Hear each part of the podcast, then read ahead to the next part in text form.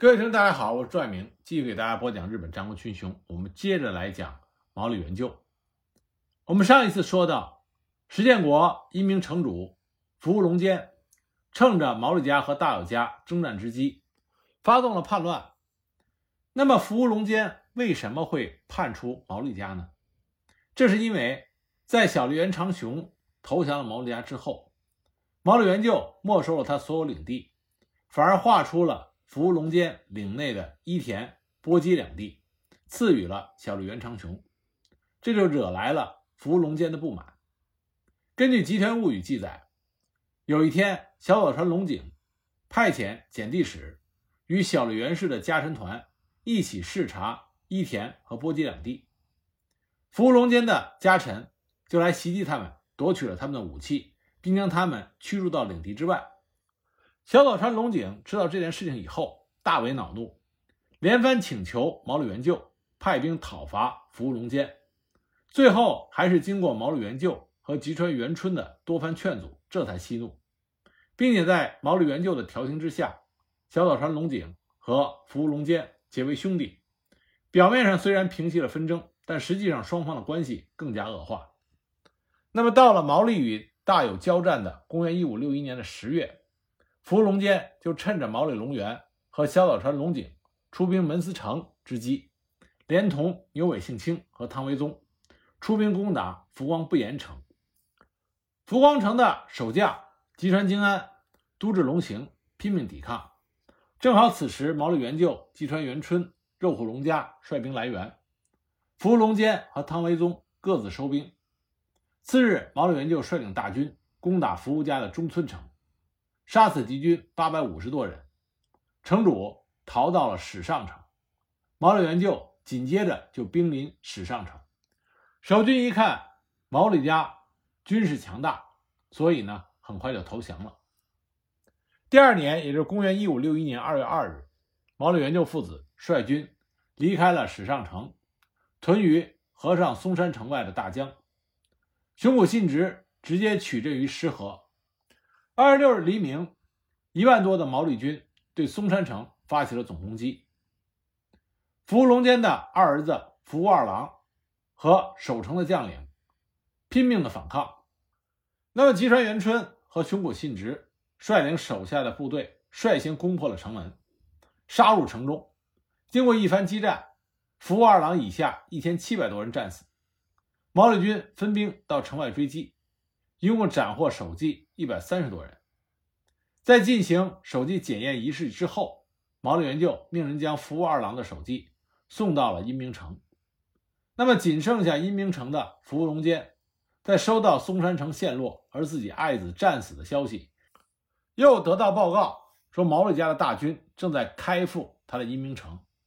于是呢，服务龙坚就和家臣们商议对策，最后决定放弃阴明城逃走。他们连细软都来不及收拾，连夜出城，经过滨田前往出云国。吉川元春得到消息以后立即派兵追捕，但最终还是让服务龙坚逃脱了。逃到出云的服务龙坚打算投靠尼子义久，以求东山再起，但是尼子义久不愿意得罪毛利家，拒绝收容服务龙坚。此后服务龙坚辗转流落在近畿大和至桂山城，投靠了松永久秀，终其余生也没有再能踏上故土一步。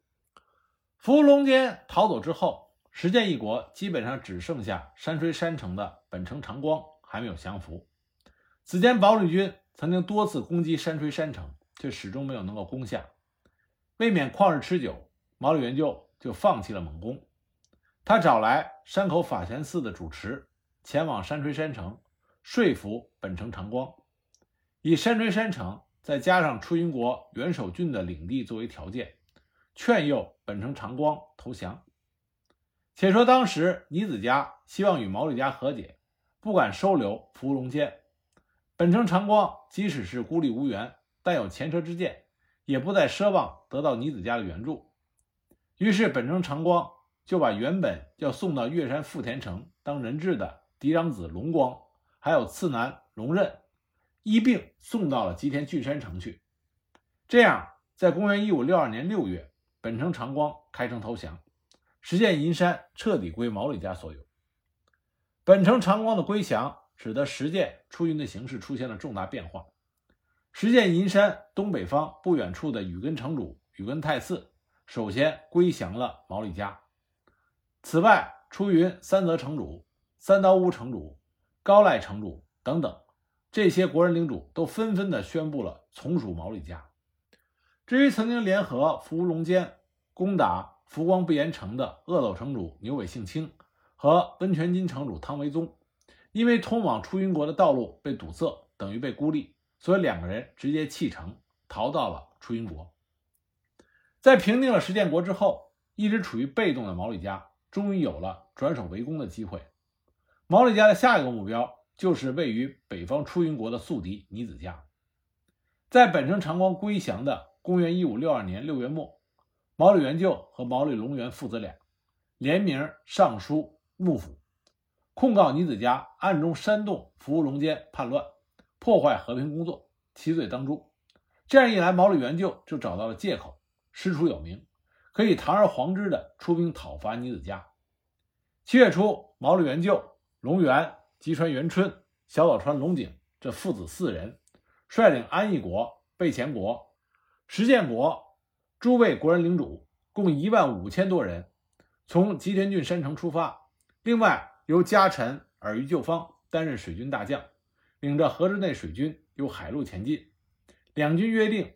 在出云国会师。毛利元就率领的陆军本队在7月3日抵达了石见伊之郡阿须那，21日移入同郡的都贺，同时任命肉户、山内、多贺山三将为先锋，直指岛根平原。毛利元就本队也随后进入了出云国。7月28日，毛利军抵达了赤穴城外，城主赤穴久清不战而降。赤穴城乃是出云国西南边陲重镇，至为重要，失去了就等同于门户大开。附近的国人领主接到赤穴久清投降的消息，纷纷献城请降。毛利大军乘势就长驱直入，经大津、延治、金市等地，很快就将出云国西半部占领了。除了降服的国人领主，毛利元就还特意拉拢出云国内各个寺庙，争取他们的支持。同一时间，丰后的大友义镇重整旗鼓，趁着毛利大军攻略出云国之际，派遣户次建联攻击文司城。这样一来呢，毛利家又再次陷入到腹背受敌的局面。当初毛利元就决定攻击出云国的时候，就已经预料到大友家会卷土重来，因此并没有调动防范大友家的兵力，就是为了防范大友军的来袭。直到12月，文司城的战况出乎意料的对于毛利家不利，毛利隆元才奉命率领3000多的部队脱离了出云战线，前往九州营离。当时谁也没想到，这一次分别竟成了毛利元就和毛利隆元父子的永别。话说投降毛利家的尼子家的部将中，本城长光属于石见高桥一族。在高桥家被毛利元就灭亡之后，就投靠了尼子家。他在公元1540年还参与过对吉田郡山城的攻击战。后来大内义隆远征出云的时候，他与山内隆通、吉川兴经等国人领主一同投靠了大内家。当大内家从出云国撤退以后，他又重新投奔了尼子阵营，还得到尼子晴久赐予了出云边陲高矢仓城7000贯的领地。此时奉着尼子家之命镇守石见银山，抵抗毛利家的进攻。本城长光在接受了元就的招降之后，越发的嚣张跋扈。在出云攻略的时候，向毛利元就自荐担任先锋，并且擅自带兵上前线。毛利元就放心不下，就将其召回。除此之外，本城长光还经常强占友军的土地，经常在没有元就的指示下，擅自在新占领的土地上树立告示，下达禁令，甚至派人掠夺和破坏神社内的宝物。对于毛利元就来说，虽然现在正是用人之时，但本城长光的这些暴行会影响军心和危害到毛利家对新领地的统治，绝对不能姑息。因此毛利元就下定决心要除掉本城长光。10月5日的拂晓，吉川元春奉了毛利元就的密令，带人突袭了本城长光的阵营。本城长光和他的三儿子、四儿子以及部下全部被杀。作为人质留在石见兴宅寺的嫡长子龙光也难逃一劫，而尚在吉川阵中的次子也被吉川元春的部将所杀。这次突袭行动一共斩首了1300多人。本城长光还有一个幼子在混乱之中被乳娘及时抱走，逃过了一劫。毛利元就成功的诛灭了本城一族，马上就将其领地收回其有，并且委任家臣平左旧之、上杉元忠以及吉川元春的部将吉川经安直接担任山吹山的守将。从此石见银山正式成为毛利家的直辖领地。然而本城长光被杀一事也令刚刚归顺毛利家的这些国人领主们感到不安。白鹿城主松田成保、大东铜山城主马田入道等人又重新投奔了尼子家。因此本城长光被杀一事给毛利元就出云攻略还是增添了麻烦，这就使得出云国的战事陷入到焦灼，没有任何的进展。那么再说毛利隆元率领他本部3000兵马连同自己的家臣离开了出云战线，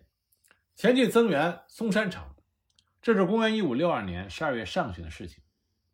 毛利隆元率领大军取到岩岛，顺道呢在岩岛神社参拜，留下了一道请愿文。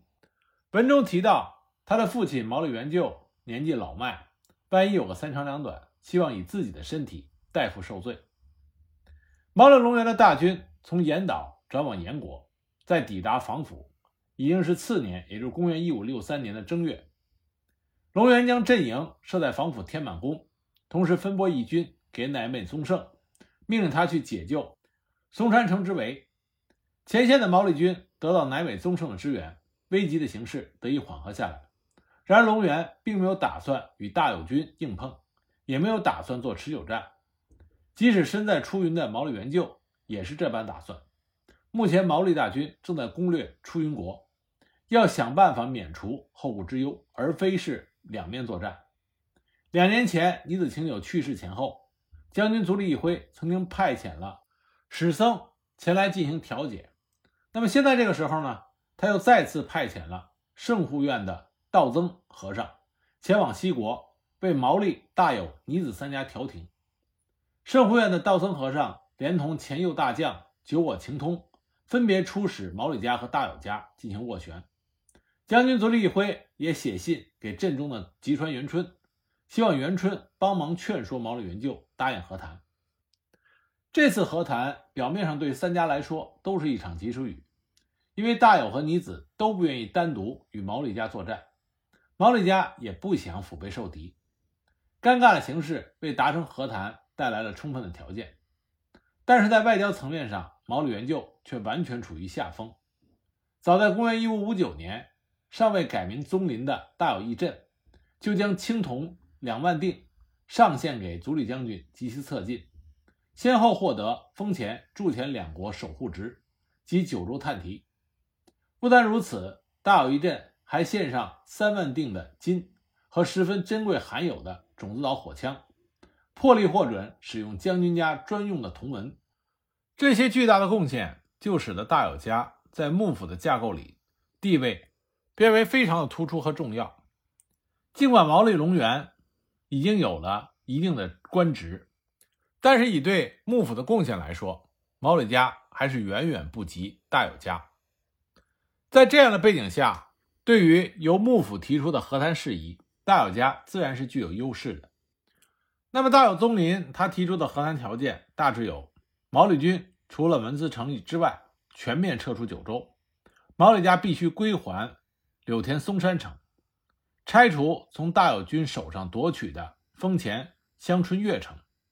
停止对9州领内反大友诸领主的任何援助。毛利隆元的嫡长子新贺丸必须与肉户隆家的女儿解除婚约，改娶大友宗麟的女儿。这些条件明显对毛利家极为不利，尤其是第3点要求毛利军必须要拆除香春越城，这最让毛利家所为难。因为毛利元就进军九州之初，丰前、筑后之地诸多的国人领主就已经表示臣服。这些国人领主们在大友领地内组织了反大友阵线，自然期待着毛利军提供支援。但是毛利军一旦退出九州，反大友阵线势孤力弱，势必被瓦解。而香春越城位于丰前、筑后通道要冲，最为紧要，拆除它就等于切断了与反大友驻领主之间的联络和支援。因此呢，反大友阵线的这些国人领主们就通过毛利隆元向毛利元就提出了撤回和谈的要求，这就让一心求和的毛利元就左右为难。那么经过幕府使者的多方斡旋，最后毛利元就还是答应了和谈。至于大友宗麟提出的所有条件尚在考虑之中。另一方面，对于毛利与尼子和谈的提议，毛利元就一口拒绝。5月份与大友家的和谈初步成立，当时毛利元就的大军正在攻略出云国的白鹿城，正在等待着毛利隆元部队的回归。在落实与大友家的和谈之后，毛利元就派领使节赶到防府，催促毛利隆元尽快动身回来到出云国与大军会合。毛利隆元本人也急切地想要回去出云阵中。早在3月末，毛利隆元就向岩岛神社再次奉献了请愿文，大意是说，只要身在出云阵中的父亲，也就是毛利元就平安无事，我隆元将于神前诵读2000部经，以作为酬谢。毛利隆元归心似箭，因此在河南成立之后的5月27日就拔寨而去，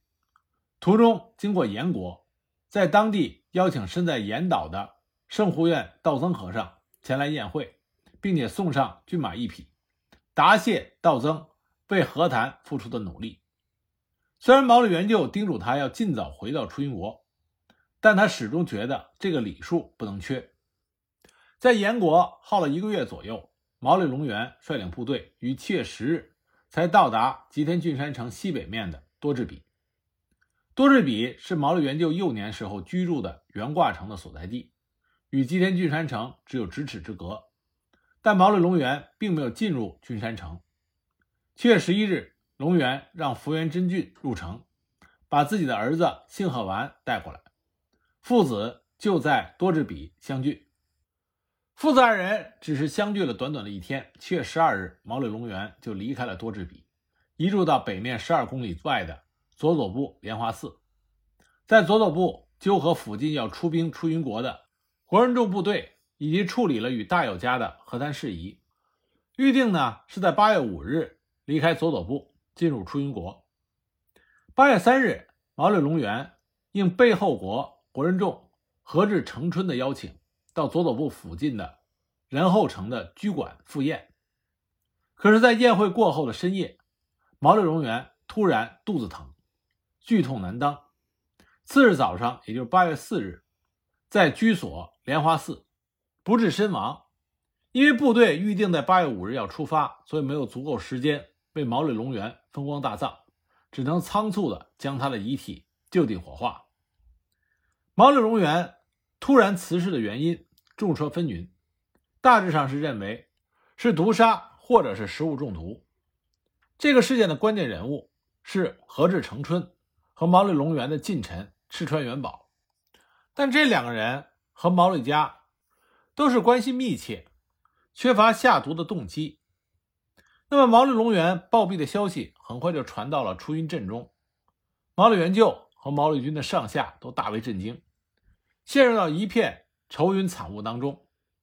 老年丧子的毛利元就固然心痛，但是不得不收拾心情，继续征战，为毛利隆元打一场复仇战。虽然毛利隆元的死和志成春和赤川元宝的关系很大，但两个人当时并没有立刻被追究责任，反而是在灭亡了尼子家之后才被秋后算账。那么毛利隆元暴毙这个突发性的事件到底对于毛利元就的出云国攻略有什么样的影响呢？我们下一集再给大家继续讲解。